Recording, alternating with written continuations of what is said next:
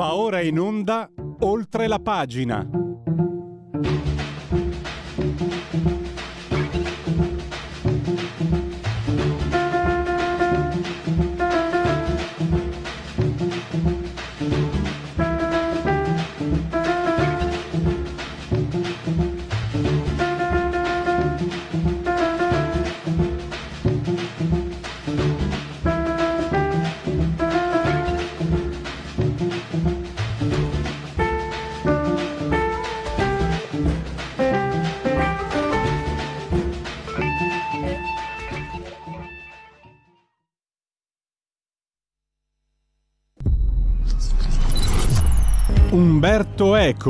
Un uomo che legge ne vale due.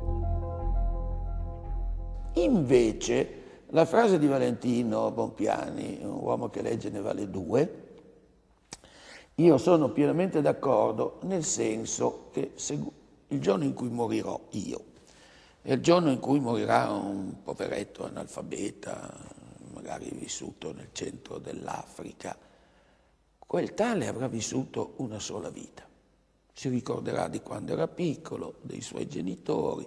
Cioè, io ne ho vissute 10.000, io ero presente a Filippi, io ero presente in Senato mentre pugnalavano Giulio Cesare, io ero presente a Waterloo, io ero presente sul balcone di Recanati mentre eh, Leopardi guardava Silvia, cioè la mia vita, come la sua, come quella di ciascun lettore, è fatta di una memoria immensa io so cosa è successo a Romolo e Remo, cioè eh, non so se questo consolerà alla fine della vita, ma che si arrivi alla fine della vita avendo una memoria grandissima e quindi moltissime cose da ricordare, sì, chi, chi legge eh, vale, vale due, tre, tremila. Applausi. Applausi naturalmente alla sigla de, oltre la pagina, perché stavo dicendo non a Umberto Eco, perché non condivido, nonostante sia un lettore, questa, a parte che lui lo dice per domo suo, essendo stato un uomo di cultura e di intelletto enorme, francamente non mi piace questa visione, perché è l'intelligenza che mette a fuoco. Sì, l'analfabeta, lui dice ha vissuto una vita sola, non è vero, non è vero, l'analfabeta eh, a parte che Ambrose Bierce, per esempio, era analfabeta fino a 16 anni, quindi cosa significa? Un analfabeta può vedere mondi eh, che non vengono verbalizzati perché non ha letto, perché non sa scrivere, però vengono registrati nella sua mente, quindi può aver vissuto lo stesso. Iniziamo polemicamente con l'Ubertà, ma non c'è più, quindi non posso neanche perché si sarebbe sicuramente brigato di smentirmi, ovviamente, no? Oltre la pagina Radio Libertà, mh, mm, convenevoli formulaici, vediamo se riesco a farli in tempo. No, eh, passiamo subito col, col, primo ospite e con i tre argomenti. Il primo eh, argomento è ehm, l'economia, soprattutto il termosifone perché vi spiegherà tutto Sandro Iacometti. Il Bruxelles ha ordinato di riempire gli stoccaggi. Il governo ha bandito i concorsi per, ven- per uh, vendere gas e-, e, fare stoccaggio. Eh, sono andati praticamente eh, deserti. La, l'ARERA, l'autorità per l'energia, ha deciso di dare un premio, niente da fare lo stesso e quindi il rischio è quello di... Insomma, prepariamo i cappotti, anche se a dire la verità siamo ad aprile e quindi eh, siamo un po' lontani.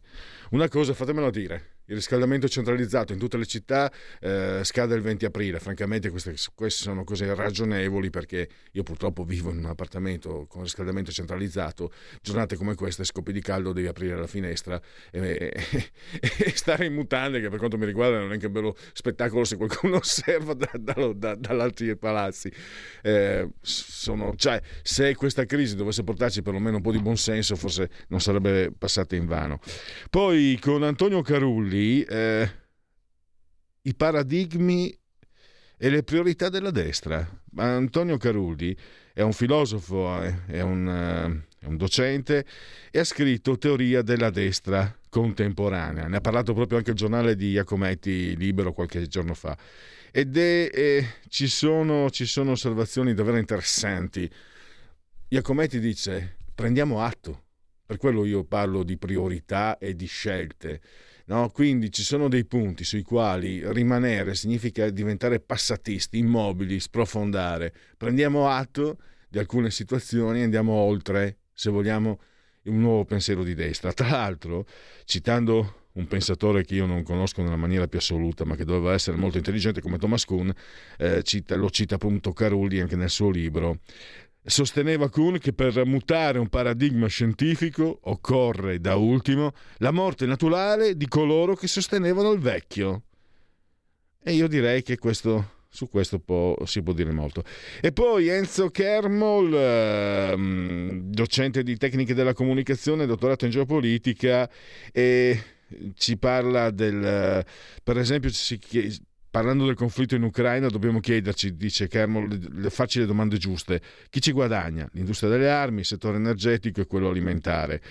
E poi si parla di una disposizione geopolitica di un certo tipo, cioè la Cina si, si piglierà eh, l'Afghanistan, l'Ucraina la Russia e gli Stati Uniti resterà qualcosina, eh, magari qualche di, colpetto di Stato nel, in America Latina. L'Europa è tagliata fuori, l'esercito europeo è fuori luogo nel 1956 in, uh, col canale di Suez i parà anglo-francesi vengono cacciati dagli statunitensi che non erano stati avvisati.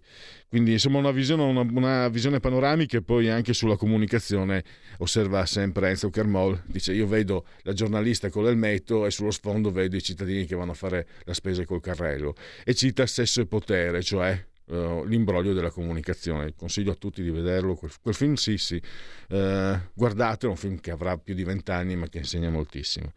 Ma basta. Partiamo subito con eh, la situazione, eh, la situazione energetica e lo facciamo con Enzo Iacometti che abbiamo al telefono. Benvenuto Enzo, grazie per essere qui con noi. Sandro, scusa, Sa- Sandro. Sono qui, so che vabbè, ci mancherebbe. Beh, anche Enzo non è un brutto nome. Sa- io, a me piace di più Sandro, però eh, perché mi ricorda Sandro Mazzola, anche tra le altre cose. Allora, tra l'altro oggi hai fatto i conti anche di quanto ci costerà, quanto costerà alle famiglie questa crisi, ma partiamo dal tuo articolo di, di due giorni fa, eh, di venerdì, eh, cioè eh, sono state bandite le aste, ma sono andate praticamente deserte questo significa che eh, lo stoccaggio sarà difficile e soprattutto sarà difficile eh, avere diciamo, il riscaldamento come siamo abituati a intenderlo.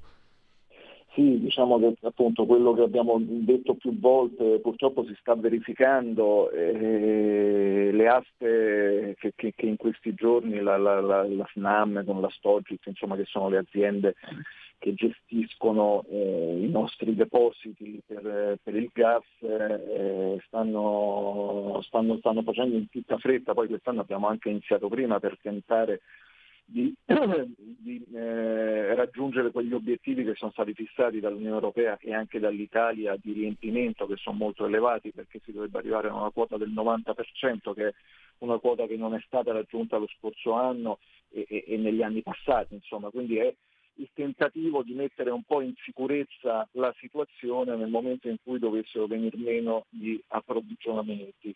Poi eh, bisogna dire che noi, eh, grazie addirittura alla, alla, alle intuizioni di, di, di Mattei eh, decenni e decenni fa, abbiamo una uh, capacità di stoccaggio che è molto elevata perché siamo sui 18 miliardi di metri cubi, quindi siamo al, al secondo posto uh, rispetto uh, in Europa subito dopo la Germania, perché abbiamo utilizzato tutti i vecchi giacimenti, non sono stati diciamo, smantellati ma sono stati riadattati e utilizzati per i giacimenti esauriti, sono stati utilizzati per, per gli stoccaggi. Quindi abbiamo una buonissima capacità di stoccaggio insomma, come volume.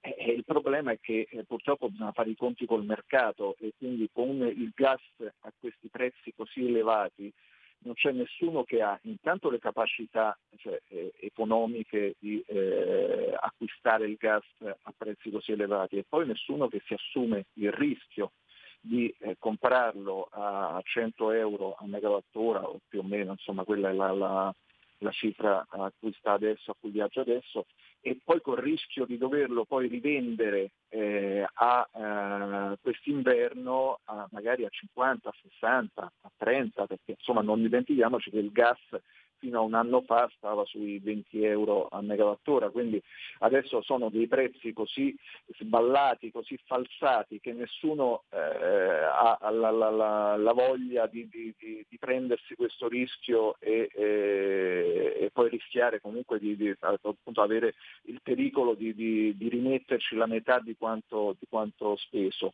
E, e, allora inevitabilmente le aste dall'inizio sono andate molto molto male, perché ricordo che eh, l'altro anno, in questo stesso periodo, se veniva offerta diciamo, la possibilità di uno spazio di un miliardo di metri cubi, arrivavano richieste per 2, 3, 4 miliardi da parte delle aziende, perché era considerato molto conveniente diciamo, stoccare il gas e poi eh, rivenderlo durante l'inverno. Adesso il contrario e quindi per un miliardo di metri cubi arrivano eh, richieste per 10 milioni quindi è chiaro che siamo in una situazione di eh, difficoltà estrema. C'è stato questo, eh, questo abbaglio di un giorno che ci aveva fatto ben sperare perché la scorsa settimana con eh, questo meccanismo individuato dal governo e quindi invece di far pagare il fornitore per eh, tenere il gas eh, nel deposito e poi dargli la possibilità di venderlo l'inverno, il governo ha deciso ti pago io, ti, ti do io una quota e quindi ti, ti, in qualche modo ti, ti, cautelo anche da eventuali oscillazioni dei prezzi. E quindi è stata stabilita una cifra di, che è di 5 euro a megawattora eh, per cui eh, io ti do eh, questi, questi, soldi in più, tu mi, mi, dai il gas, mi prenoti lo spazio, acquisti il gas, lo metti nel deposito e io per ogni tot di gas ti do anche dei soldi, in modo tale che se tu poi dovessi avere dei problemi quest'inverno comunque sei un po' eh, protetto da questa, da questa forma di incentivo, da questo aiutino. La prima asta che è andata che è stata eh, fatta con questo meccanismo è andata non dico benissimo, però è andata bene, diciamo, eh, quindi su una, una roba su, su, su, 3 o 4 miliardi sono stati prenotati 900, quasi un miliardo di metri cubi di gas. E allora lì a un certo punto i tecnici eh, del, del, governo, della SNAM, hanno iniziato a dire ah, lo vedete adesso con questo meccanismo siamo a posto. In realtà è stato proprio oh, così un bagliore che si è spento immediatamente perché poi con le aste successive, malgrado l'incentivo, le imprese non eh, fanno richiesta di eh, spazio nei nostri depositi. Allora, eh, questo diciamo, noi già, abbiamo un riempimento del 30% già eh, diciamo, che, che, ci avanza da quest'inverno, che non abbiamo usato, quindi non stiamo proprio a secco. Un pochino goccia dopo goccia, diciamo, per, per metro cubo dopo metro cubo, eh, i, i, depositi qualcosa sta entrando, quindi c'è la speranza che se queste aste continuano a raffica da qui a settembre-ottobre, diciamo, magari non riusciamo a raggiungere quegli obiettivi, anzi questo credo che sia abbastanza escluso, eh, stabiliti dalla, dall'Italia e dall'Unione Europea, non, non riusciremo a riempirli fino all'orlo, però credo che un pochino di scorta riusciremo a farla, però stiamo in una situazione che è appesa ad un filo, nel senso siamo, siamo legati a, a, a, mille variabili e, e, purtroppo vedo che tutti i tasselli non vanno al loro posto, nel senso che ci sono troppe, troppe difficoltà sia nella diversificazione dell'approvvigionamento, sia nella, nel, nel, nell'approntare i rigassificatori, sia nel, nel valutare l'apertura delle centrali a carbone. Cioè stiamo veramente al limite e quindi credo che purtroppo il razionamento sia eh, un'ipotesi che è assolutamente probabile. Adesso si tratta di capire che livello di razionamento, perché io ho la sensazione, Draghi è chiaro che non vuole eh, diciamo, scatenare il panico, no? perché iniziare a dare eh, il messaggio che il prossimo inverno stiamo senza riscaldamento, certo non è, non è una cosa che tranquillizza e non è una cosa che facilita neanche la, la, la la gestione no, della, della, dell'ordinaria amministrazione. Eh, però che Draghi dica che l'unico sacrificio, e lo ha fatto nell'intervista insomma, al Corriere della Sera, che è andata la sua prima intervista, eh, che, che, è andata, che, è stata pubblicata domenica, e ha detto no, ma qua non, non, vi preoccupate, io ho detto questa cosa dei condizionatori della pace perché intanto sia per un, un per far capire, insomma, per semplificare, ma anche perché eh, sono convinto che il sacrificio eh, che, che, noi dobbiamo affrontare sarà molto piccolo, 1-2 gradi di riscaldamento, 1-2 gradi di condizionatori. Adesso, se effettivamente fosse così eh, eh, dici vabbè, certo è chiaro, abbassiamo di due gradi il condizionatore, ma davvero pensiamo che sia tutto lì il problema? Cioè che noi abbassando di due gradi il condizionatore riusciamo a, ad avere la capacità energetica non solo per le case e per le famiglie, ma anche per le imprese o diciamo, le imprese dovranno rimanere a secco e dovranno chiudere, perché qui abbiamo pure un problema di imprese che chiudono, non è soltanto noi che ci dobbiamo mettere il cappotto, perché poi noi magari il cappotto ce lo possiamo anche mettere, però poi c'è, c'è anche il frigorifero, c'è anche la televisione, ci sono anche le automobili, abbiamo bisogno di spostarci, di accompagnare i nostri figli a scuola, eh, di andare a lavorare. Eh, insomma, no, non è solo un problema di temperatura, quindi ridurre il tutto a eh, avere, soffrire un pochino il freddo forse è, è, una minimizzazione un po' eccessiva, io ritengo, perché appunto, come dicevo, ci sono tutta una serie di segnali che eh, ci fanno presagire che soprattutto nel caso in cui si dovesse arrivare ad una chiusura delle, eh, dei gasdotti che, che, ci collegano con la Russia, eh, io, io, non credo che l'Italia avrà la possibilità di eh, avere risorse alternative o di non o di poter sopravvivere tranquillamente senza attuare drastiche misure di emergenza sulla, eh, sul piano energetico. Sandro, Sandro, io magari non vorrei usare un tono troppo leggero, però visto che il quadro è preoccupante, cioè ci, ci si prospetta un inverno a casa senza potersi spostare perché la benzina è troppo cara, a casa senza lavoro e freddo. Eh, eh, allora, adesso l'hai messa, l'hai messa giù un po' drammatica, però eh, diciamo che qua intanto anche se riusciamo a riempire gli stoccaggi e eh, abbassiamo un pochino l'energia, le, le, la, la, il riscaldamento, le imprese stanno in grossissime difficoltà perché il prezzo dell'energia continua a rimanere elevatissimo. Adesso noi Abbiamo, noi stiamo parlando, il quadro di, di, cui stiamo parlando adesso è la, la, scarsità di materia prima, cioè rischiamo di non avere gas a sufficienza per riscaldare le case, mandare avanti le aziende e via dicendo.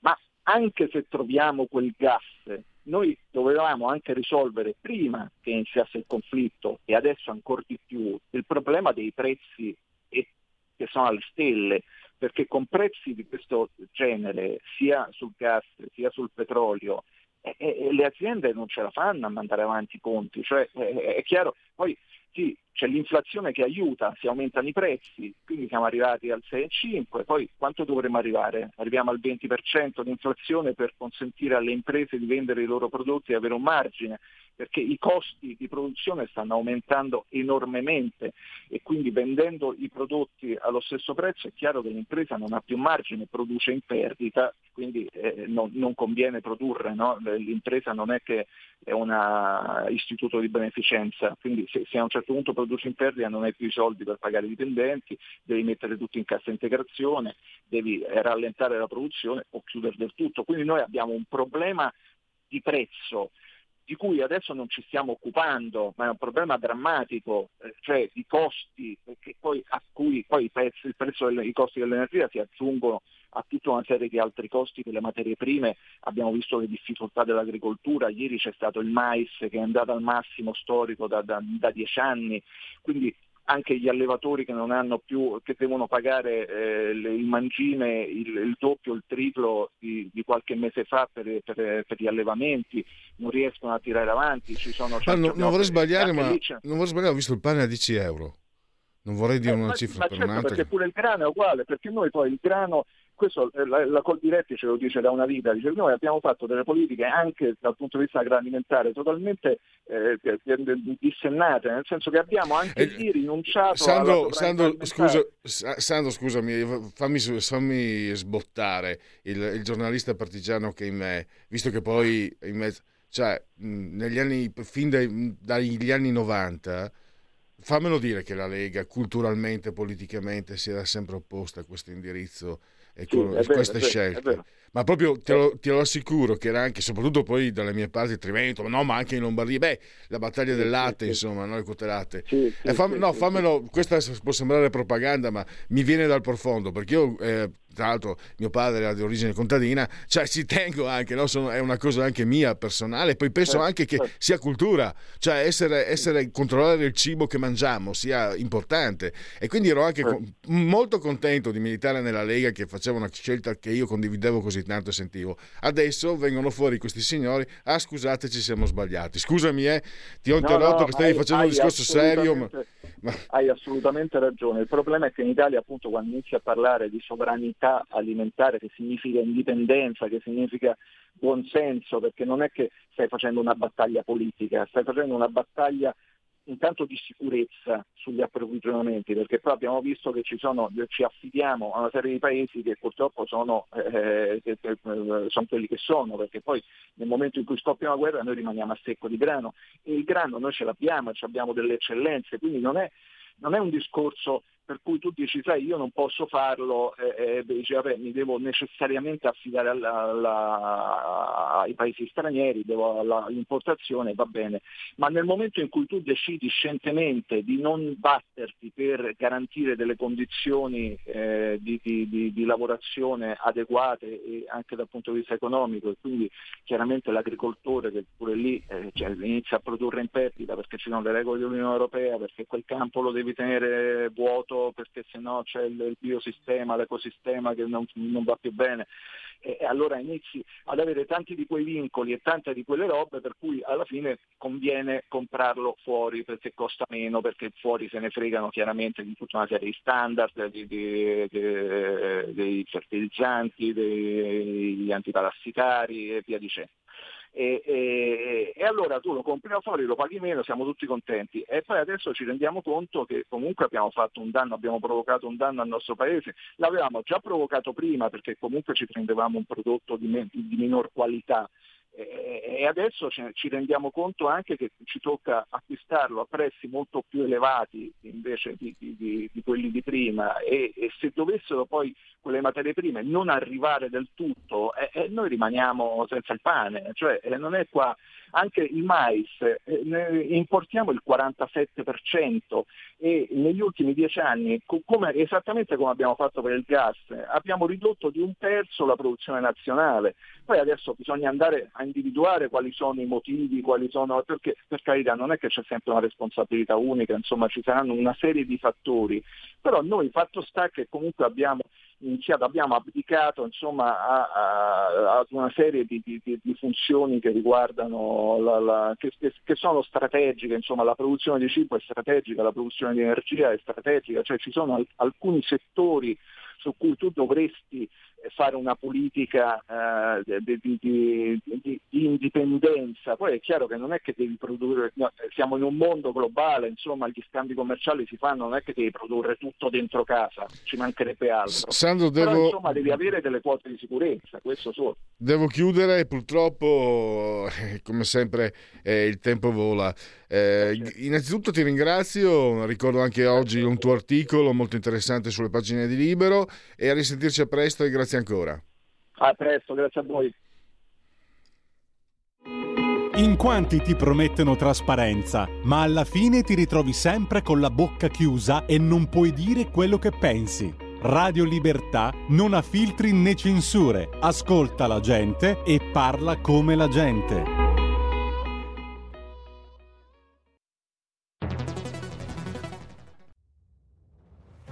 Chiediamo meno sbarchi, più sicurezza, più assunzioni per le forze di polizia. Scrivi il codice D43 nella dichiarazione dei redditi. Destina il 2 per 1000 del tuo IRPEF alla Lega. Il tuo sostegno vale 2 per 1000. Messaggio autogestito Lega per Salvini Premier. Stai ascoltando Radio Libertà. La tua voce libera, senza filtri né censura. La tua radio.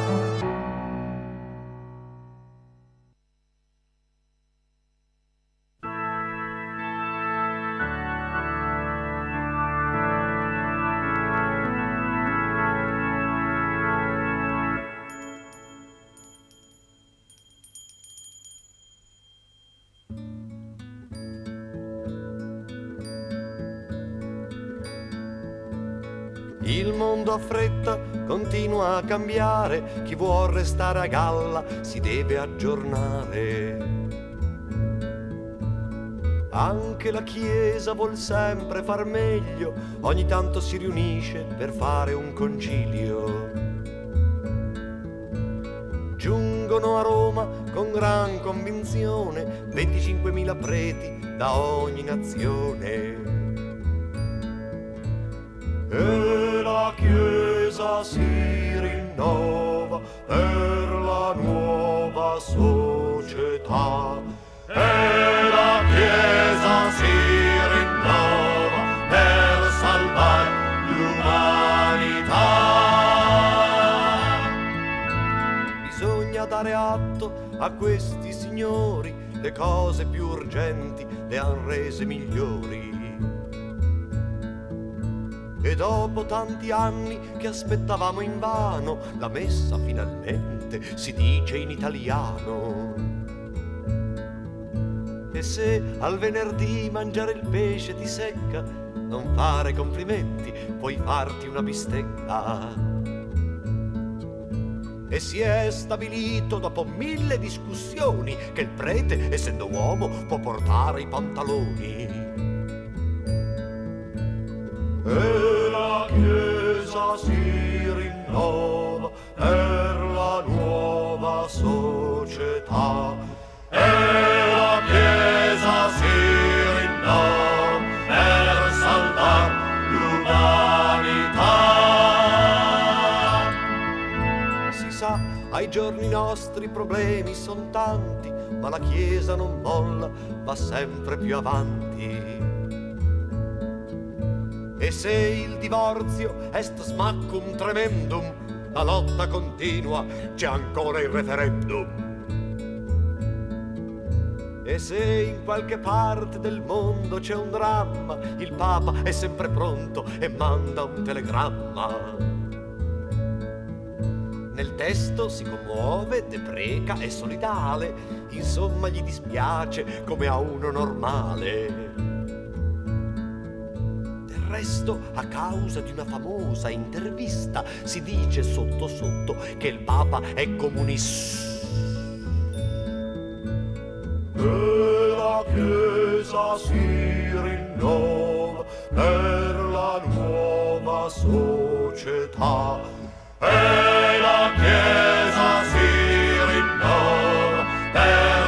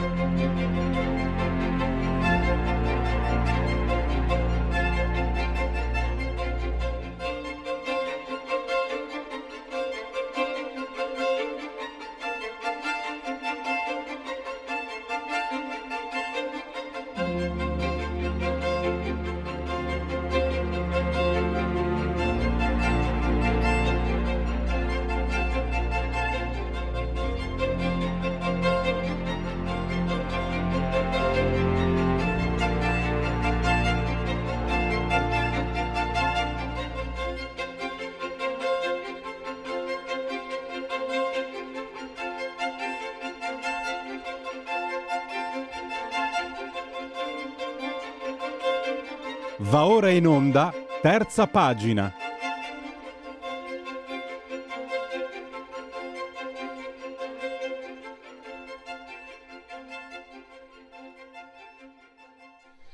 Bene, lo vedo anche, purtroppo per lui, anche lui vede me, che non non è un bello spettacolo. Saluto Antonio Carulli che abbiamo in collegamento Skype. Benvenuto Antonio. Gentilissimi, salve. Allora, Antonio Carulli ha scritto uh, un saggio, Teoria della destra contemporanea, idrovolante editore, 20 euro e spiccioli, 498 pagine.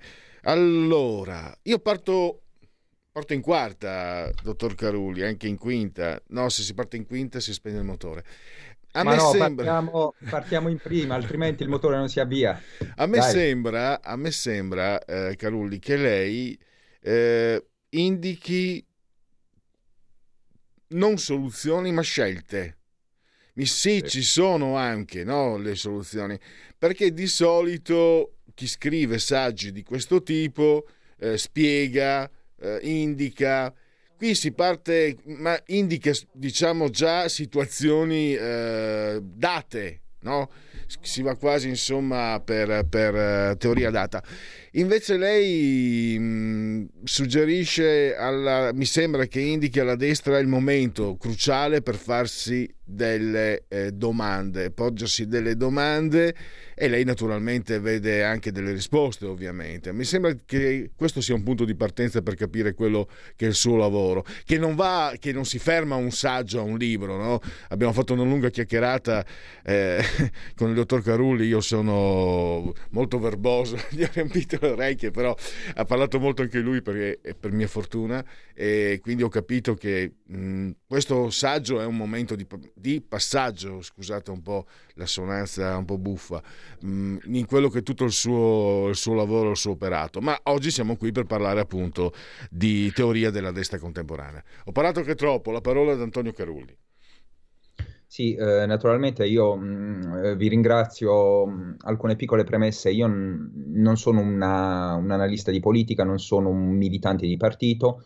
Io in qualche modo mi occupo di filosofia. Perché mi si è occupato di destra? Semplicemente per una forma di reazione nei, nei confronti di, di, talune cose. Mm, in primis nei confronti dell'intellettualità. Ecco, lei prima parlava di scelte eh, l'intellettualità italiana è adusa a parlarsi addosso, voglio dire, sono anni ed anni ed anni ed anni che, eh, che si parla senza produrre, voglio dire, un, un, delle scelte come lei eh, appunto le ha, le ha definite.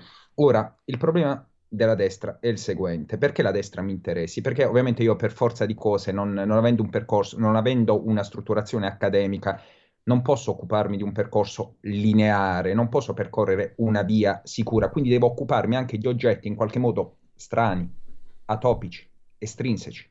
La destra è il punto dove al momento attuale si concentra una serie di elementi eh, di assoluto interesse.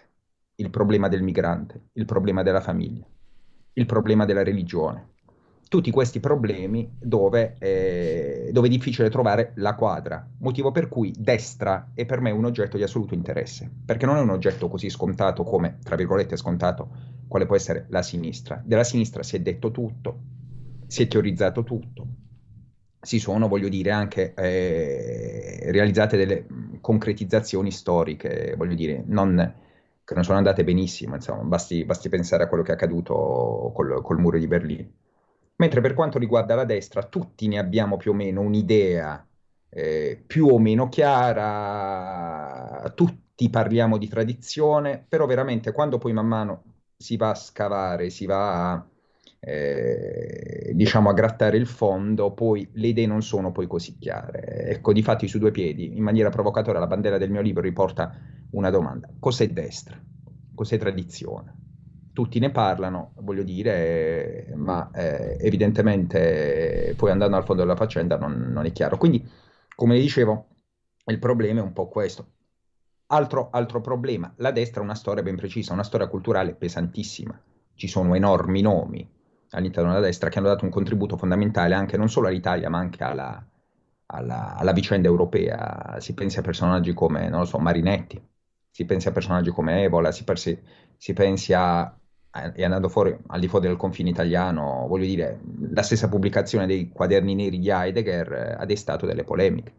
Cioè noi ci troviamo veramente in una condizione, prima se non sbaglio vedevo l'immagine di Schmidt, cioè mm. un grandissimo giurista, un grande teorico, la pubblicazione dei equilibri sembra eh, destare ogni qualvolta polemiche, gli stessi quaderni neri di Heidegger, mh, mm, polemiche. ecco, vedo ora Dugin eh, in questi giorni evidentemente al centro di, di, eh, del discorso russo.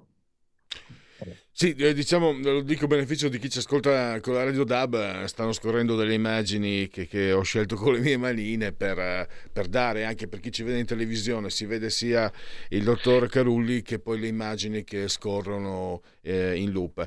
E parlare di destra contemporanea, significa che forse la destra non è così contemporanea perché lei indica nel, nel rischio, mi sembra, il passatismo come rischio, indica la necessità di prendere atto, no? di, per esempio lei eh, spiega come vada anche in un certo senso accettato l'americanismo, nel senso che è una realtà, l'americanismo si è imposto. Adesso probabilmente questa è la mia teoria, dottor Caroli. La Cina, secondo me, prenderà tutto, però prenderà tutto con lo stile degli americani. Si vestiranno come gli americani, parleranno come gli americani, si muoveranno come gli americani. Cioè, quello stile che a me, per carità, non fa poi. A me non piace tantissimo, però sta di fatto che.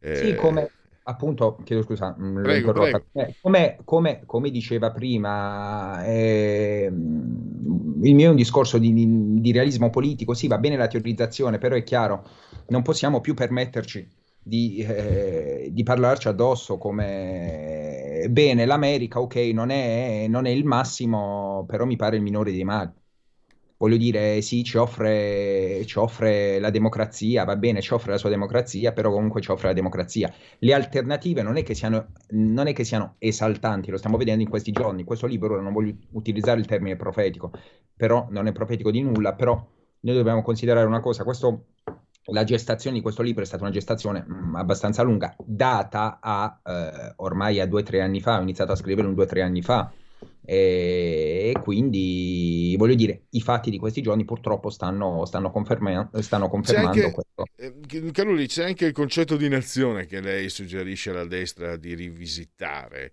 eh, di, di, di rendere eh, di rendere moderno nella percezione. No? L'Unione Europea, mi sembra di aver capito, per lei è lo scheletro di quelle che erano le nazioni. Lei ha costruito un discorso anche mm, molto affascinante eh, spiegando questo, questa concezione che deve esserci di nazione, nazione come confine, no? mi sembra di capire, non come mm. quello che, che, si poteva intendere, se non ho capito male io, ma spieghi, prego, no. a lei la parola. No, no, io, eh, io, ripeto, parlo di quantità minime sul tappeto. È ovvio, anche io vorrei pasteggiare a caviale champagne, non lo so, però voglio dire, uno eh, fa la politica con, con, ingredienti, fa la cucina con ingredienti che trova nel proprio frigorifero, voglio dire. Ora noi ci troviamo una serie di elementi sul tappeto che, appunto, ricollegandomi a quanto dicevo poc'anzi, non è che siano il massimo, però le alternative non è che siano così esaltanti. È ovvio. Poi relativamente al discorso, lei prima parlava di Cina, è ovvio il discorso europeo è una pallida e una pallida eco di quello che accade a Singapore, a, a Tokyo, a Shanghai. Quindi sgombriamo il campo dal, dall'eurocentrismo, da, da, dalla percezione di sentirsi il centro del mondo, perché il centro del mondo evidentemente non lo siamo più ormai da decenni. Quindi questo è il primo elemento. Secondo elemento, noi ci troviamo la nazione dinanzi. Io mh, devo confessarle una certa diffidenza nei confronti delle di, della dimensione locale o come ora si usa dire del glocale. Eh, sì, certo, il campanile ha una certa importanza, voglio dire, in Italia il campanile è importantissimo. Eh, L'Italia è un paese fatto di campanili, l'Italia è fatto un paese di tradizioni, pensiamo alle tradizioni gastronomiche, alle infinite varianti del, della tradizione. Poi questo è un punto su cui vorrei ritornare. Ripeto, ora noi ci troviamo dinanzi alla nazione. Allora, innanzitutto, la nazione, che cos'è? La nazione, al mio colpo d'occhio, ma non sono, sono in buona compagnia, è già la frantumazione di quello che fu un grande discorso. Si rompe la grande forma, rimangono sul tappeto i cocci. La nazione è uno di questi. Naturalmente nella pagina, nella pagina di Libero eh, di fianco al, al, mio pezzo così mh, mm, generosamente ospitato c'era appunto l'intervento di un, di un, intellettuale che appunto parlava della nazione come della possibilità di eh, sganciarla evidentemente da, da, ogni tentazione imperialistica. Sono assolutamente d'accordo, il punto non è questo. Il punto è vedere cosa ora sia la nazione. Di fatto la nazione, di fatto ora non, non c'è più un'unità chiaramente di religione, non c'è più un'unità di lingua, non c'è più un, un sentire eh, così comune, sembra ora la nazione essere i suoi confini, le sue litoranee. Qui non si parla più ormai della nazione, ma si parla della possibilità di taluni di approdare nella nostra nazione. Quindi da qua la nazione man mano si va svuotando, si va smembrando. È un dato di fatto, come dicevo, e non, ripeto, come, come appunto sostengo, è un discorso di quantità minime. Guardiamoci allo specchio, cosa vediamo? Vediamo una nazione ormai non, non, più con una lingua comune, non più con una religione comune, non più con un sentire comune. Evidentemente gli unici momenti in cui ci ricordiamo di essere nazione, quando sono? Allo stadio magari, um, quando si ascolta l'inno nazionale delle, alle partite. Per il resto poi la nazione sono i suoi confini, confini violati, non lo so, confini in cui si attracca, confini in cui si approda. Eh, c'era un tempo in cui voglio dire, tempi della rivoluzione francese, poniamo in cui la, la nazione era, voglio dire, era nei suoi confini naturali, ora mh, mm, probabilmente manco quelli, le sue, le sue litoranee. Quindi, come dire, lo smembramento di un discorso sempre più, sempre più una rastremazione una, una, una, liquefazione di quelle che erano le quantità forti. Naturalmente da ciò dobbiamo partire. Eh, c'è un altro punto, mi perdono se la interrompo, molto importante, molto interessante. Quando le spiega i riferimenti naturali, no, come famiglia, religione e lavoro, devono essere letti in termini contemporanei con valenza nominalistica no? cioè, per quello che mi ricordo antichi studi universali, eccetera, eccetera. Eh, ecco, questo è un punto che secondo me merita di essere ben, ben mm, sviscerato, spiegato, è un punto, eh, è, un, è un nodo cruciale, mi sembra, per chi si riconosce in qualche maniera, poi le etichette sono sempre antipatiche, ma per chi insomma vuole capire se non altro cos'è il pensiero di destra, se esiste, esiste sicuramente. Prego. Sì, in maniera, voglio dire, mm, rispondendo a questa domanda, potrei rispondere a quella domanda mm, complessa da cui siamo partiti. Che cos'è destra? Niente, la destra appunto è ormai di fatto è, è, la si può ricondurre ad un discorso nominalistico. In che senso? Si tiene ferma si tiene fermo un concetto, convinti che quel concetto nel frattempo non stia mutando, nel frattempo tenendo fermo questo concetto, nel mentre il tutto muta, alla fine noi riusciamo ad avere una certa stabilità del mondo. Faccio un esempio. Noi parliamo di famiglia, nel mentre la famiglia, voglio dire, va soggetta ad una mutazione, però nel mentre questa mutazione accade e si giunge al termine di questa mutazione, voglio dire, noi nel frattempo siamo riusciti a tenere fermi un pezzo di mondo. Noi stiamo parlando del lavoro, continuiamo a parlare del lavoro, nel mentre il lavoro, non nominalisticamente, ma nei fatti, è diventato qualcosa d'altro. Noi parliamo di religione, nel mentre voglio dire, parliamoci chiaro, la, la religione dei nostri nonni, dei nostri padri non esiste più, è diventata un'altra cosa. La secolarizzazione la sta mangiando brano a brano. Allora il punto è questo, di tenere fermo cos'è destra, il tenere fermo, come dicevamo, nominalisticamente, un concetto, nel mentre il resto, la sostanza a cui il concetto fa riferimento, viene, viene smembrato.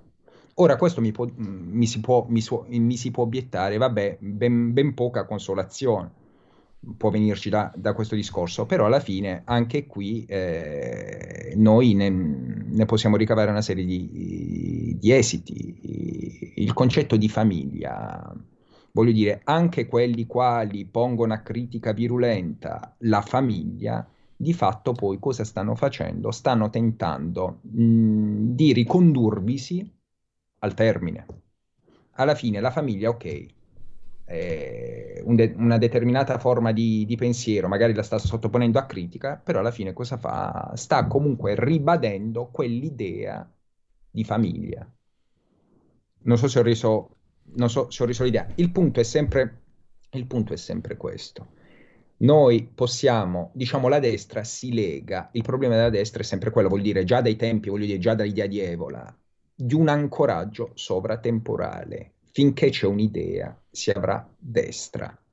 La destra, voglio dire, non eh, ha sempre degli ambiti di non, non politicizzati la destra persegue e sembra essere costretta a perseguire degli ambiti di depoliticizzazione, di spoliticizzazione, nel mentre la sinistra, così come voglio dire, è un contributo voglio dire, vedo qui su, sul Libero, proprio in un contributo si parlava di questo. Nel mentre la sinistra tende a politicizzare ogni ambito, la destra, voglio dire, tende a perseguire quegli ambiti che si sarebbe detto in altri tempi di impolitico, ovvero sia delle idee che guidano il processo storico. Sì, Regali della Loggia sostiene questo anche un Caso, nel caso di specie, io parlo di, eh, voglio dire, nel caso di specie, noi quella che possiamo chiamare da, in alcuni concetti idea, noi la possiamo chiamare ora no nome, nominalismo tengo ferma l'idea di famiglia nel mentre, ma questo discorso, voglio dire, parliamoci chiaro, questo si riconduce in maniera ferrea a quello che, che, dicevo, che dicevo. Noi parliamo di tradizione, ma alla fine il problema della tradizione è molto semplice. Dove inizia la tradizione? Qual è il punto focale della tradizione? Perché parliamoci chiaro, di questo noi ce ne rendiamo conto col cristianesimo. È chiaro che il cristianesimo ha una tradizione adesso che è ben lungi da quella di, dire, del, di, di mezzo secolo fa. E però voglio dire, il cristianesimo tutto sommato tiene. Quindi per renderci conto di cosa, noi quando parliamo, quando parliamo di destra, soprattutto nel campo della destra, di tradizione nel campo della destra, a cosa facciamo riferimento? A De Mestre? Non credo. Tutto sommato, noi dove più o meno in maniera convenzionale vogliamo far partire il concetto di tradizione, dal fascismo, dal post-fascismo, mettiamo, però in mille altri punti avremo, potremmo far partire il concetto di tradizione. Risorgimento, De Mestre, eh, non lo so, Tocqueville, un qual- uno, di questi, uno di questi signori. Quindi anche qui, anche qui la tradizione può essere costantemente ridefinita. Può essere costantemente ridefinita perché? Perché non v'è, non v'è un punto preciso dal quale farla partire il punto dal quale si può far partire la tradizione è un punto, è una convenzione, voglio dire. Per esempio diceva Renan, qual è l'origine di una nazione? L'origine di una nazione è il punto in cui essa obblia, dimentica, vuol dimenticare il suo punto di, di avvio. Perché il problema è sempre questo, noi vogliamo sempre, la democrazia vuole sempre ricordare tutto. L'ossessione della democrazia qual è? Il ricordare, il rimembrare ogni tanto qualche punto di amnesia uh, ci starebbe, starebbe anche bene. Ecco, dottor Caroli, purtroppo eh, siamo verso il termine, abbiamo veramente un paio di minuti. C'era il concetto mh, di... lei riprende Thomas Kuhn. Eh, cioè quello di, di per, mutare, leggo, per mutare un paradigma scientifico occorre la morte naturale di coloro che sostenevano il vecchio. Sì. Eh, a me ha ricordato anche da lontano il che fare di Lenin, un pochino, come, come sì, spirito. No, noi, noi, naturalmente, noi auguriamo lunghissima vita ai, ai signori della destra, lunghissima vita ai signori di ogni, ai padri nobili di ogni paradigma politico, però è chiaro, determinate svolte, determinati snodi, ter- determinati avanzamenti, così come Kuhn diceva, avvengono quando la vecchia guardia cede inevitabilmente per forza di anagrafica il passo a, a, quelli, quali verranno, a quelli quali verranno dopo. Eh, Kuhn diceva questo, sì, è chiaro, ci sono delle rotture nell'ambito paradigmatico, però è chiaro, la rottura vera quando la si perpetra, quando la si ottiene, quando il vecchio è andato. Naturalmente voglio dire, io non mai vorrei lasciare questa intervista, mai vorrei congedarmi da lei con, con questa, diciamo, con, in veste di, di, uccello del malaugurio, voglio dire, anzi, eh, a maggior ragione poi in un discorso di destra dove si ribadisce la continuità tra le varie generazioni, perché voglio dire, anche qui cosa diceva Gomez, da, Gomez Davila? Terribili sono le moltitudini in uno spazio fisico, molto più interessanti sono quelle moltitudini distese, spalmate nel tempo che si passano man mano una fiaccola ideale tra di loro. Eh... Dottor Carulli, io mi sono reso conto che non può bastare eh, una, una, sola intervista e spero di averla veramente, anzi magari già la prossima settimana, di avere quasi, non dico eh, una, un contatto ciclico, però eh, si è capito benissimo che ci sono talmente tante cose che lei è, in grado di, di, dire, di dirci, cose anche eh, nuove e interessanti, per cui io spero veramente già la prossima settimana di poter continuare, di poter proseguire su questo solco. Intanto la, la ringrazio. No, no, la, la, ringrazio per avermi concesso questo, questo spazio di libertà. No, io la, ringra- io la, ringrazio per, mm, per, il suo pensiero, perché eh, è merce, non è merce che si trova a, al discount e quindi... Grazie ancora e ricordo, voglio anche sempre ricordare il libro del dottor Carulli, eh, Teoria della destra contemporanea, idrovolante editore. Grazie ancora, a risentirci presto. E mi consenta di ringraziare l'editore, il dottor Daniele Dell'Orco. Benissimo, assolutamente. Bene, eh, siamo verso appunto la, la fine. eh, eh, facciamo così, Federico, cosa due minuti? Forse riesco a leggere un po' di eh, sondaggi e poi c'è sì, lo so che c'è Segui la Lega, faremo tutto o quasi. Allora, sondaggi, mettiamo la- in condivisione, questo è un termometro politico, perché non si è ancora raggiunto il cessate il fuoco in Ucraina?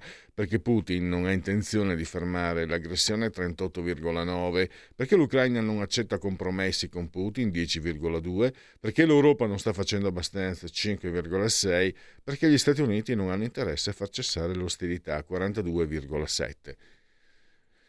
Poi abbiamo alla vigilia del 25 aprile cosa pensa dell'AMPI? Apprezzo l'associazione sono d'accordo con la posizione pacifista 19%. Ho sempre apprezzato l'AMPI ma non sono d'accordo con questa posizione troppo tiepida verso Putin 23,6%. Mai avuto simpatie per l'AMPI. In questo caso condivido però la sua posizione 15,9%. Non apprezzo l'AMPI e non concordo con la sua presa di posizione 28,1%. Non sa il 13,4%. Le affermazioni di Draghi che ci illuminano. Eccolo qua.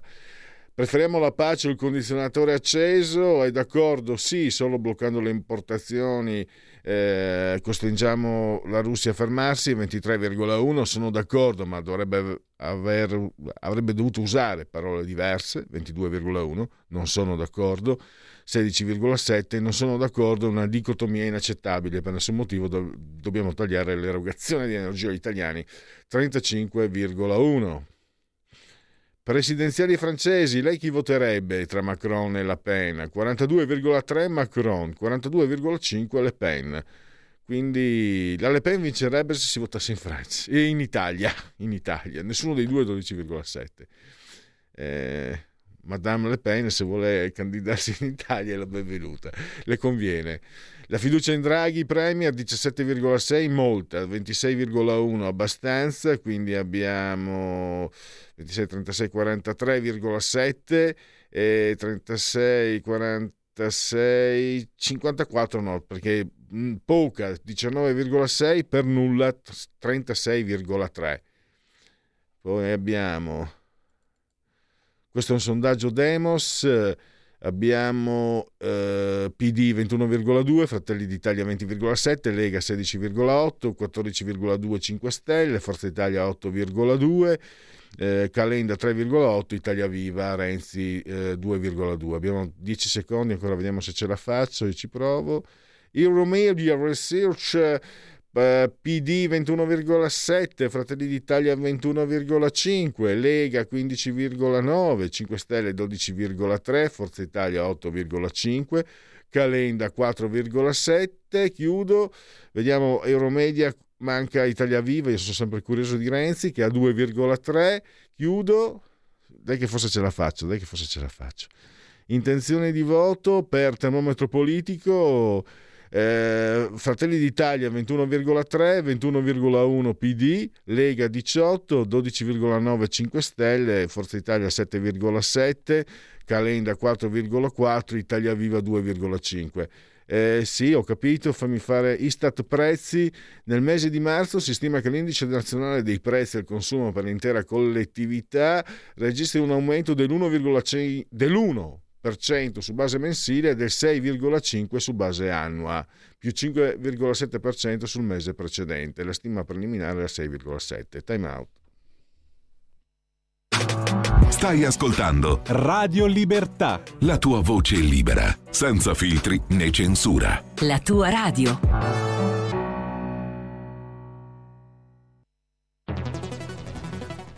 Scopri Radio Player. Oltre 130 radio nelle tue mani con un touch. Da ascoltare ovunque, anche on demand. Scarica gratis l'app Radio Player e vivi una nuova esperienza digitale. Radio Player, l'app ufficiale delle radio italiane. Anche Radio Libertà è su Radio Player Italia.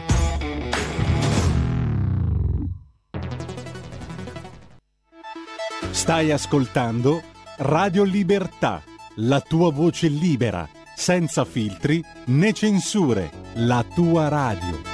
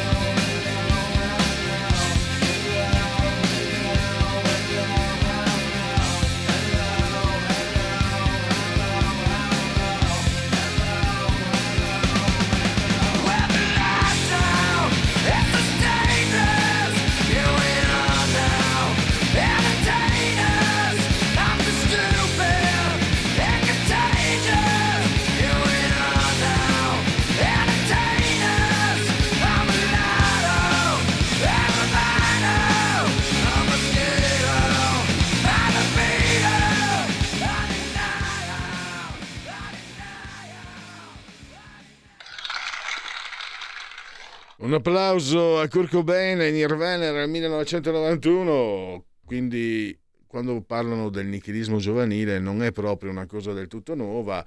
Per me che a una certa età, a dire la verità, già, era già un déjà écouté perché io sono della generazione del punk e quindi con i Sex Pistols, uh, poi i miei amati Joy Division, quanto al nichilismo non ci siamo fatti mancare nulla.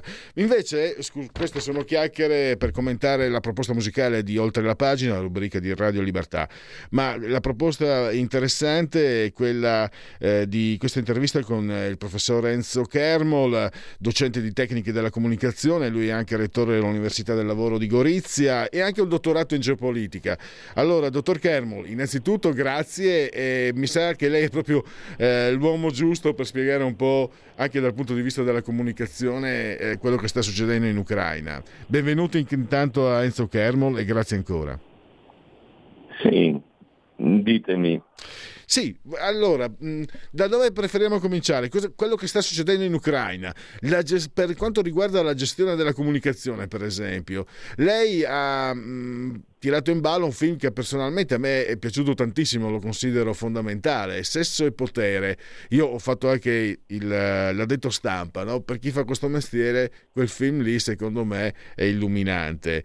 Eh, cosa, cosa, sta succedendo dal punto di vista della comunicazione? C'è un salto di qualità nel manipola, nella manipolazione del, dell'ascoltatore, del, dello spettatore rispetto a quello che sta succedendo? Sì, allora, eh, beh, bisogna fare anche un salto indietro un po' nel tempo. Eh, quella che la propaganda, chiamiamola politica, ma anche e eh, soprattutto le operazioni psicologiche, cioè esistono in vari eserciti, soprattutto statunitense, ma anche in quelli italiani, insomma in qualsiasi forma militare esistono dei gruppi che si occupano appunto di operazioni di propaganda sul territorio nemico. Eh, alcune di queste forme sono anche le cosiddette quinte colonne, cioè proprio vere e proprie strutture eh, pagate all'interno di altri stati per svolgere questa attività di eh, convincimento eh, rispetto a fonti esterne. Eh, il film che cita è molto interessante perché in maniera un po' scherzosa, ma fino a un certo punto, eh, dimostra come eh, sia possibile creare anche un conflitto eh, reale o meno eh, attraverso una grande manipolazione giornalistico e mass mediologica nel suo complesso. Eh, quello che assistiamo in questi giorni potrebbe essere un po' in questo, in questo filone, cioè eh, di fronte a un conflitto di cui in realtà eh, abbiamo delle informazioni relativamente scarse, eh, abbiamo invece un enorme eh, battage pubblicitario, eh, specialmente da parte diciamo, eh, del presidente ucraino che non a caso è un attore cinematografico televisivo, a dire il vero, e che utilizza tutti gli strumenti propri dei media per eh, propagandare quelle che sono le sue posizioni. Le dice, io la seguo su Facebook, no? quando vedo la, l'inviata col caschetto e poi sullo sfondo i cittadini che vanno a fare la spesa col carrello, vuol dire che non me la contano giusta? Certo, eh, beh, ricordiamo eh, uno dei primi diciamo, effetti così distonici all'epoca della caduta di Ceausescu in Romania, sì. eh, si vedevano questi giornalisti che si nascondevano dietro gli angoli delle strade i passanti che eh, non avevano nessun tipo di timore a camminare normalmente, a fare la spesa, andare al bar e così via. Eh, è un po' in certi casi anche eh, talmente caricato che diventa grottesco, appunto pensiamo a giornalisti con elmetti, giubbotti antiproiettile, e poi vediamo appunto sullo sfondo un normale traffico cittadino. Tra l'altro mi ricordo eh, Ceausescu, mi ricordo che emerse tempo dopo, anche se non, non fu fatta molta pubblicità il fatto, cioè credo a Timișoara fecero vedere i corpi, i cadaveri che dovevano essere stati uccisi dagli sgherri di Ceausescu in realtà erano stati diseppelliti dal cimitero locale. Quindi, ecco, ma questa, eh, lei la chiama, c'è un, c'è un termine, no? non so se la pronuncia sia corretta, psypos, no? propaganda, che viene poi sì. propalata anche attraverso i media. Allora sem- c'è sempre stata, adesso cosa, eh, cos'è che abbiamo di, di, differente rispetto a 30 anni fa? Lei ha ricordato i fatti, ma potremmo ricordare anche... Eh, insomma, in, uh, nell'ex Jugoslavia i bombardamenti NATO che uccidevano i civili li chiamavano effetti collaterali sui giornali. Ecco, adesso certo. cosa, cosa, trova lei di diverso, professor uh, Kermo? Ma allora, il, l'origine viene considerata la propaganda nazista, eh, cioè Goebbels eh, è quello che crea questo tipo di strumento in maniera amplificata, eh, dato che il primo che si trova a possedere radio, giornali e anche la nascente televisione che nella Germania dell'epoca era già eh, presente, eh, oltre alla cinematografia, pensiamo a Leni Riefenstahl che era la regista di regime e così via, eh, crea questo bombardamento massimo ideologico eh, tutti i successivi attingono a quell'origine, poi chiaramente aumentando i mezzi di comunicazione, pensiamo a internet, i cellulari e così via, aumenta anche la capacità di eh, intromissione eh, all'interno del quotidiano, anche se non vogliamo eh, un'occhiata al telefono, un, una radio accesa, un giornale che vediamo anche del barbiere, magari. e quindi siamo immediatamente eh, avvolti da questa coltre di informazioni che eh, ovviamente per essere efficaci devono essere unidirezionali, altrimenti sorge il dubbio, può esserci anche una forma di, di eh, perplessità di fronte a questa massa di informazioni così eh, poco verificabili.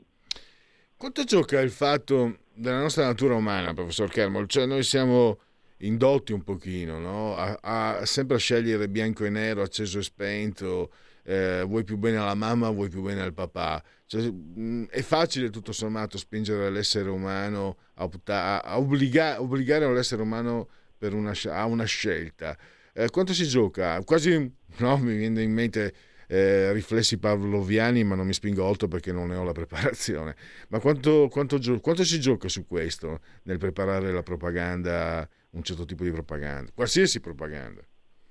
Sì, beh, in particolare eh, qui mi rifaccio a quello che il massimo studioso dei conflitti che è un francese che si chiamava Gaston Botul, eh, il quale scrisse un saggio, eh, un compendio sulla guerra eh, esaminando da tutti i punti di vista, dallo psicologico all'economico, all'antropologico e alle, a tutti i tipi insomma, di eh, funzioni che svolge all'interno di una società. E pensiamo a certe società sono state proprio fondate sul concetto di guerra.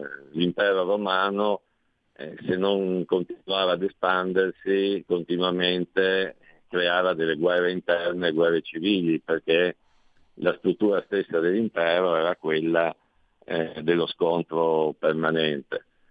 E quindi dal punto di vista psicologico è facile riandare a eh, delle pulsioni, delle emozioni fondamentali che in qualche modo portano alla rabbia e la rabbia porta all'azione.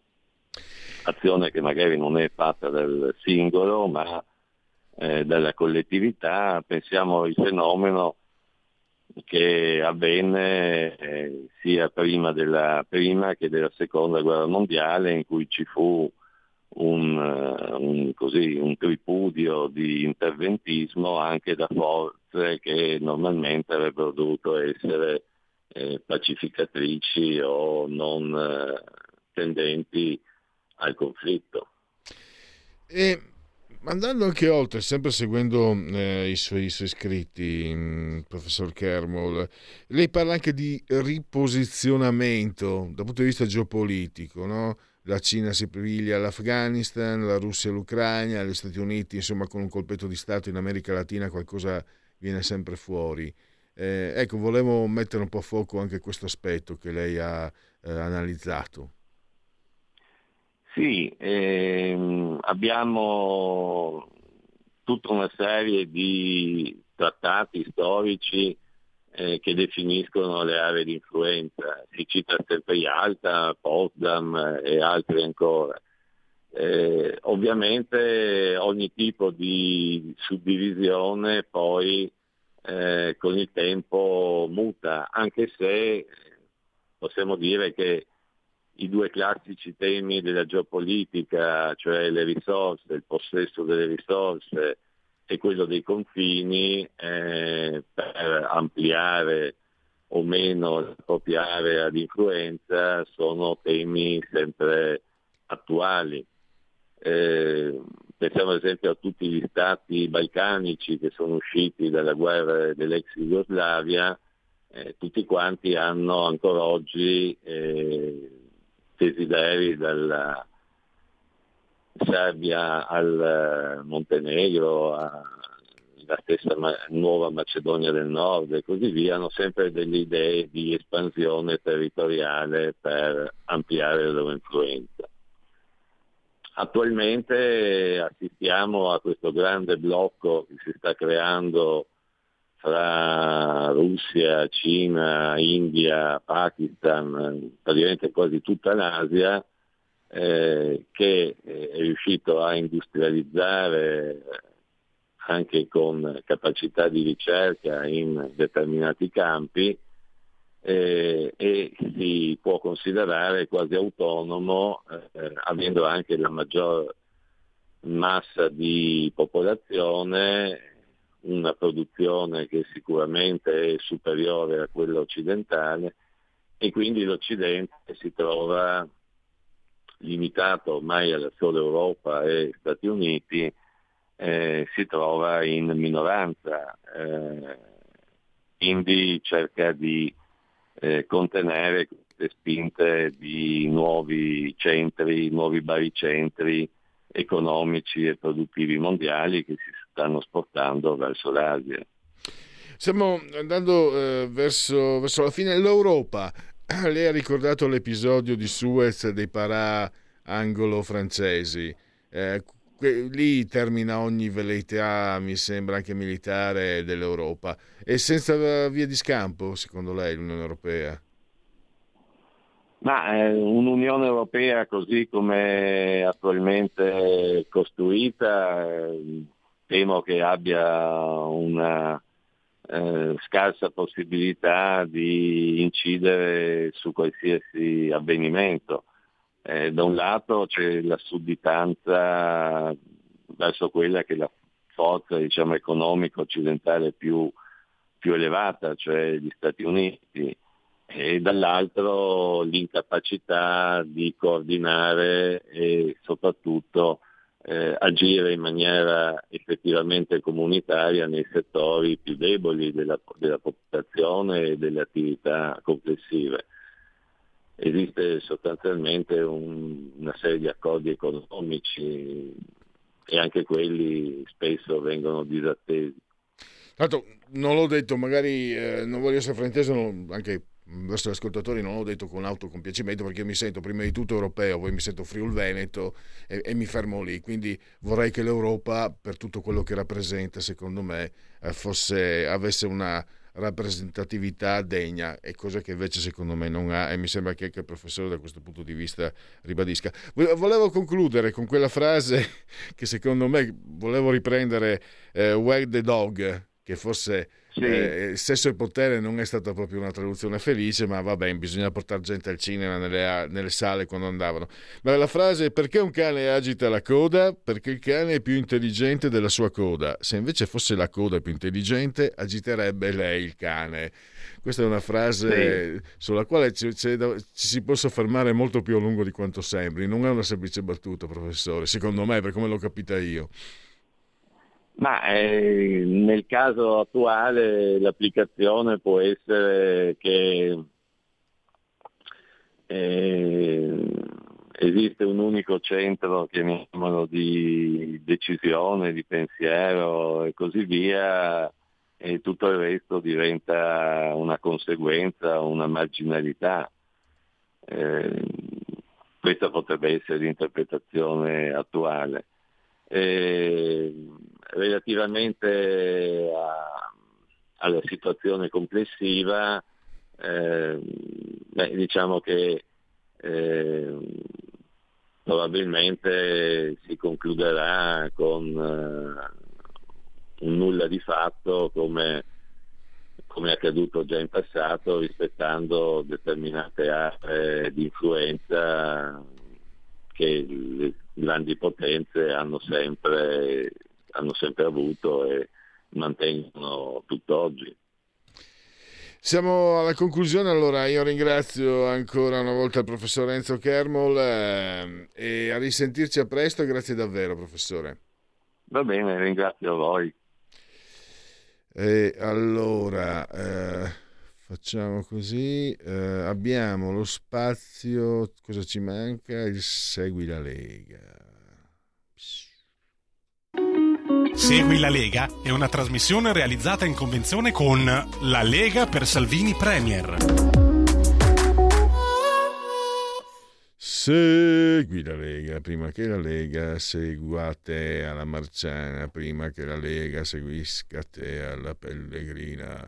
Sono sul sito legaonline.it, scritto legaonline.it in primo piano il D43, cioè il 2 per 1000, il tuo sostegno alla Lega, D di Domodossola 4 il voto in matematica, 3 il numero perfetto, D43, scrivilo nella tua dichiarazione dei redditi.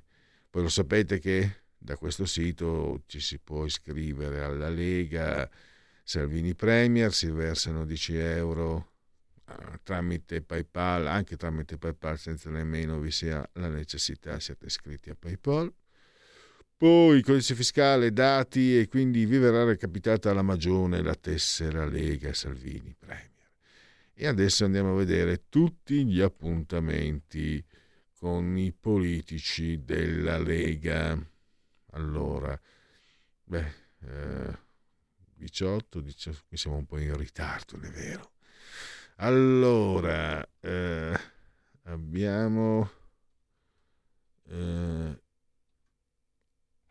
siamo al 19, ah, perché non ho neanche fatto i convenevoli formulaici a fine trasmissione, Federico, dottor Federico Borsari DJ. Allora, oggi pomeriggio alle 15.20, Isabella Tovaglieri, l'europarlamentare della Lega, a... a... Oggi è un altro giorno, Rai 1. Poi domani alle 17.15 il vicepresidente Commissione Finanze Alberto Gusmeroli a Sky TG24 rubrica Economia. Dopodomani il 21 Coffee Break alle 9.40 un'ora antelucana per l'europarlamentare Antonio Rinaldi. 9.40 e chiudiamo con un altro europarlamentare Marco Zanni che potrete vedere e auscultare sempre il 21 dopodomani, giovedì alle 17.15, questa volta a Sky TG24 e per Segui la Lega Sassufi. Segui la Lega è una trasmissione realizzata in convenzione con La Lega per Salvini Premier. Andiamo in chiusura di questa oltre la pagina, la rubrica di Radio Libertà insieme al grande Federico, dottor Borsari DJ, saldamente assiso sul ruolo di comando in regia tecnica, entrambi sospesi a 172 metri sopra il livello del mare, 24 gradi centigradi sopra lo zero interni, sembrava più caldo. 16 invece esterni, 1011 millibar la pressione e l'umidità 29%. L'abbraccio forte, forte, forte, forte a signora Camela, Carmela, signora Clotilde, signora Angela. Loro ci seguono, ma anche ci seguiscono, sapete? Eh sì, sì, sì, sì, perché ve lo dico io.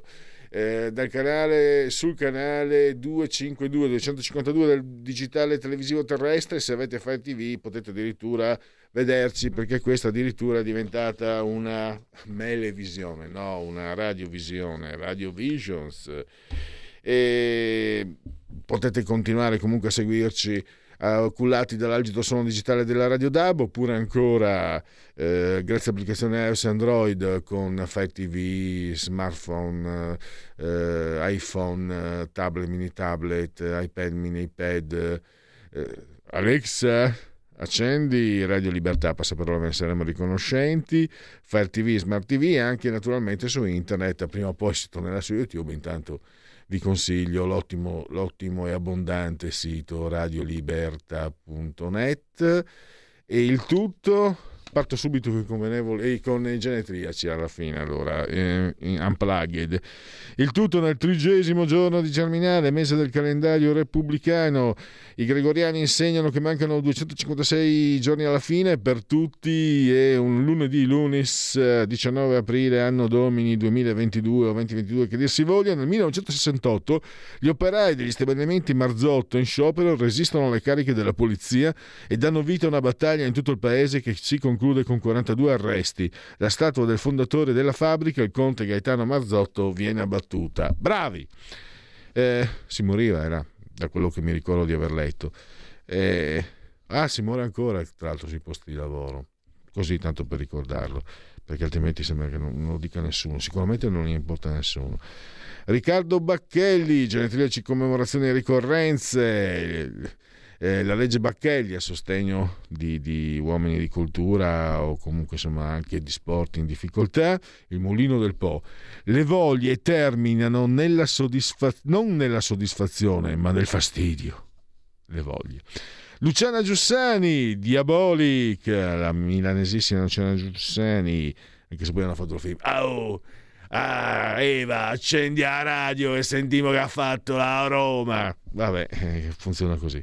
Duilio Loi, pugile triestino, papà sardo, campione del mondo dei welter. Dick Sargent, Vita da strega, Dick Cox si chiamava. Nel 1991 fece coming out, coming out dichiarando la sua omosessualità eh, Fernando Botero le sue rotondità, disegnatore colombiano, gra- la grande Paloma Picasso, figlia d'arte sul serio, e poi Anna Maria Tatò, che ehm, fu l'ultima compagna di Marcello Mastroianni, il suo documentario mi ricordo, sì mi ricordo, Marisa Laurito Scrapizza, Claudio Cecchetto che prima o poi andrà a visitare il posto che gli hanno riservato all'inferno per tutto il male che ha fatto il popolo e gli esseri umani, la grandissima scaligera Sara Simeoni, Trevor Francis, Nottingham Forest Sandoria, Dietlinde Gruber, eh, viva la quote rosa, Nicoletta Braschi, nel cognome del marito, Giovanni Alberto Agnelli, mamma Piaggio, morto prematuramente, Rivaldo, pallone d'oro, giocò anche nel Milan, oltre che in Barcellona, e la siberiana Maria Sarapova, ex tennista, ci circolava la battuta sul web, quando gioca la, mm, la Sharapova alzo il volume così i vicini pensano che sto facendo sesso. Grazie a Federico, dopo di noi inizia subito, c'è... Eh, se c'è Cesare Garino con Alto Mare e, e grazie a tutti voi per aver scelto anche oggi Radio Libertà. Ciao!